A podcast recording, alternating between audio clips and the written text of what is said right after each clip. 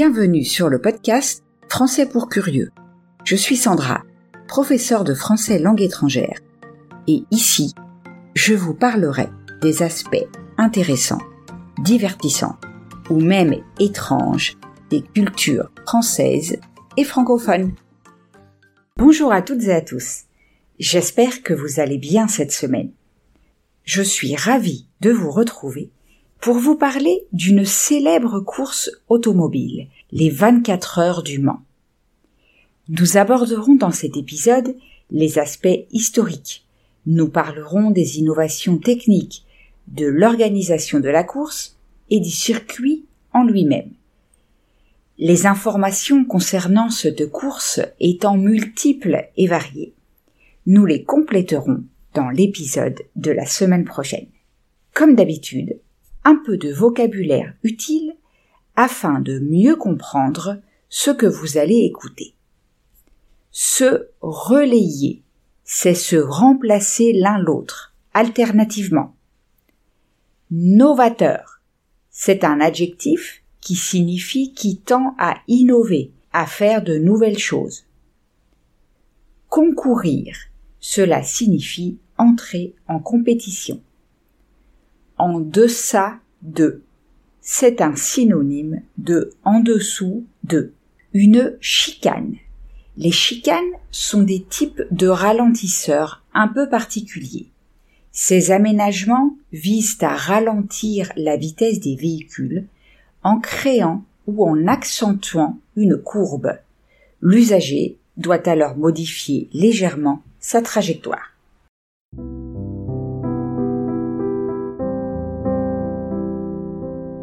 Entrons maintenant dans le vif du sujet et commençons par la partie historique. En 1920, l'Automobile Club de l'Ouest, sous la direction de son secrétaire général Georges Durand, travaille activement à la création d'une compétition conçue pour stimuler les avancées technologiques et promouvoir le développement de l'automobile.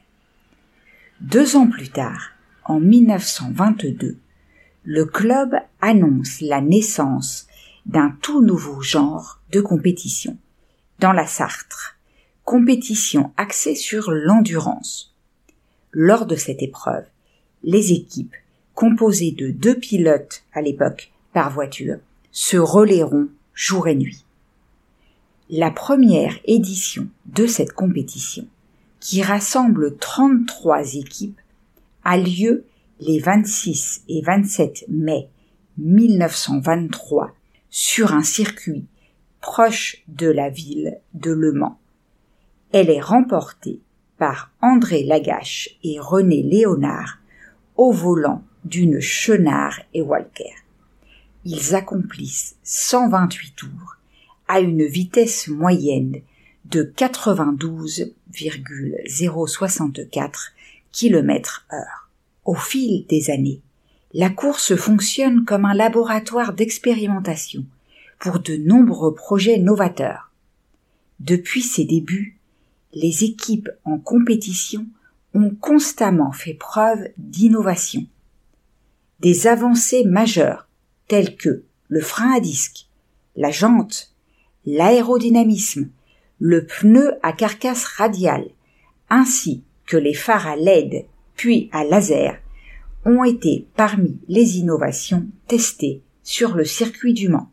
Divers types de moteurs ont été exploités afin d'améliorer à la fois la vitesse et l'efficacité énergétique. La suralimentation a fait son apparition dès 1929 bien avant l'introduction de la turbocompression en 1974. En 1963, une voiture a même expérimenté l'utilisation d'une turbine à gaz, tandis qu'en 70, le moteur rotatif a été présenté. D'un autre côté, les systèmes de freinage ont été soumis à de nombreuses expérimentations, et les phares anti-brouillard ont été inventés spécifiquement pour les besoins de la course. En septembre 2018, dans la lignée des voitures hybrides apparu en 2012, le projet Mission H24 est né, avec pour objectif de faire concourir une voiture fonctionnant entièrement à l'hydrogène d'ici 2024. De plus, la ligne droite des Hunaudières, qui est une ligne célèbre du circuit du Mans, a été désignée comme laboratoire national en 1932 par les ponts et chaussées. En 1933, elle a également servi de terrain d'essai pour la ligne médiane des routes françaises. Les lignes médianes ont pour but de réguler la conduite grâce aux règles de circulation qu'elles imposent.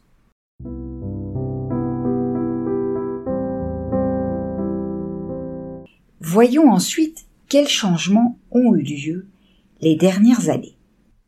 À partir de 2021, un changement significatif a été mis en place avec l'adoption d'un règlement basé sur l'équilibre des performances, Balance of Performance, BOP en anglais, marquant une rupture importante.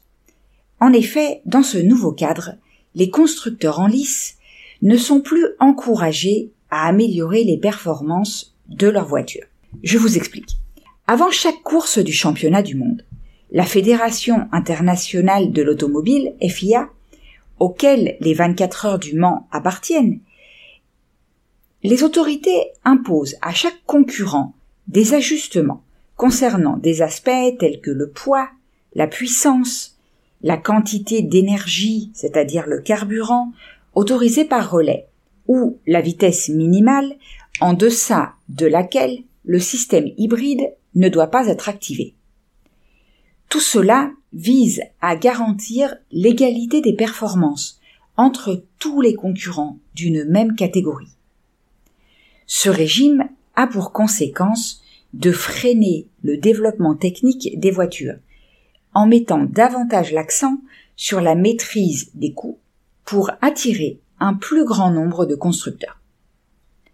En outre, à partir de 2023, dans la catégorie hypercar, la BOP ne repose plus sur des mesures chronométriques, temps autour, mais sur des simulations établies par les autorités en début de saison.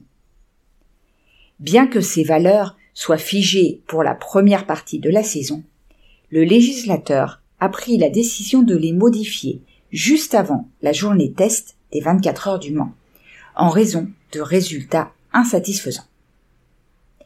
Enfin, le règlement sportif interdit aux pilotes et aux membres des équipes engagées de commenter la BOP dans les médias ou sur les réseaux sociaux sous peine de sanctions.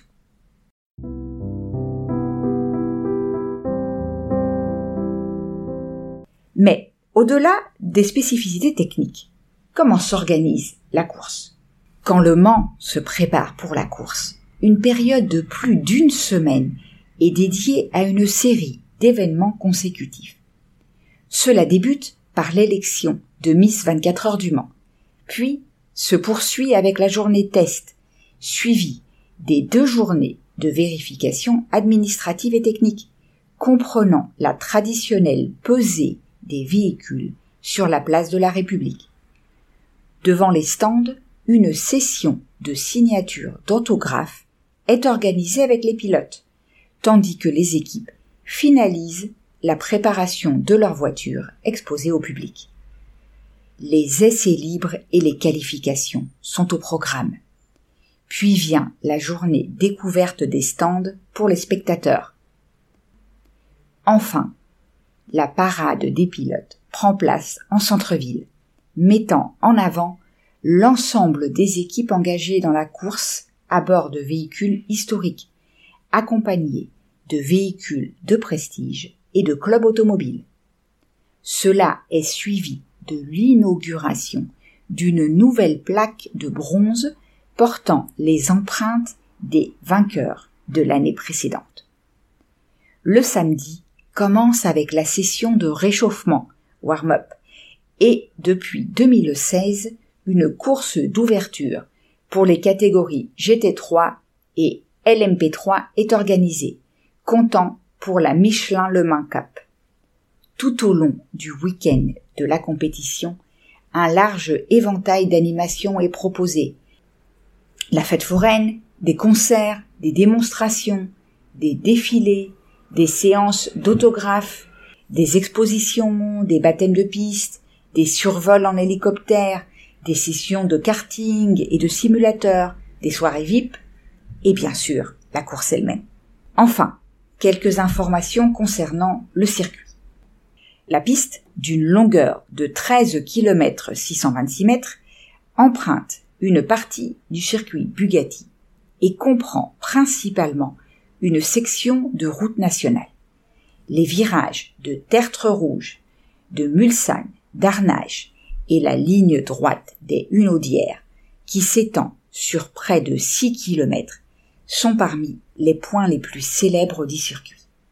Auparavant, les prototypes maintenaient une vitesse proche de 400 km heure pendant une minute sur cette portion du circuit, avant qu'elle ne soit divisée en trois lignes droites par l'ajout de deux chicanes en 1990. Ces chicanes ont été introduites pour limiter la recherche de vitesse maximale en réduisant les appuis aérodynamiques et en atténuant ainsi les écarts de vitesse entre les concurrents. Certains véhicules s'envolaient en raison de la géométrie du circuit, provoquant des décrochages aérodynamiques en fonction de leur configuration et réglage. Enfin, pour l'édition de 2001, la bosse a été nivelée. En conclusion, nous pouvons dire que les 24 heures du Mans sont une course historique, légendaire et pleine de records et d'anecdotes dont nous parlerons la semaine prochaine.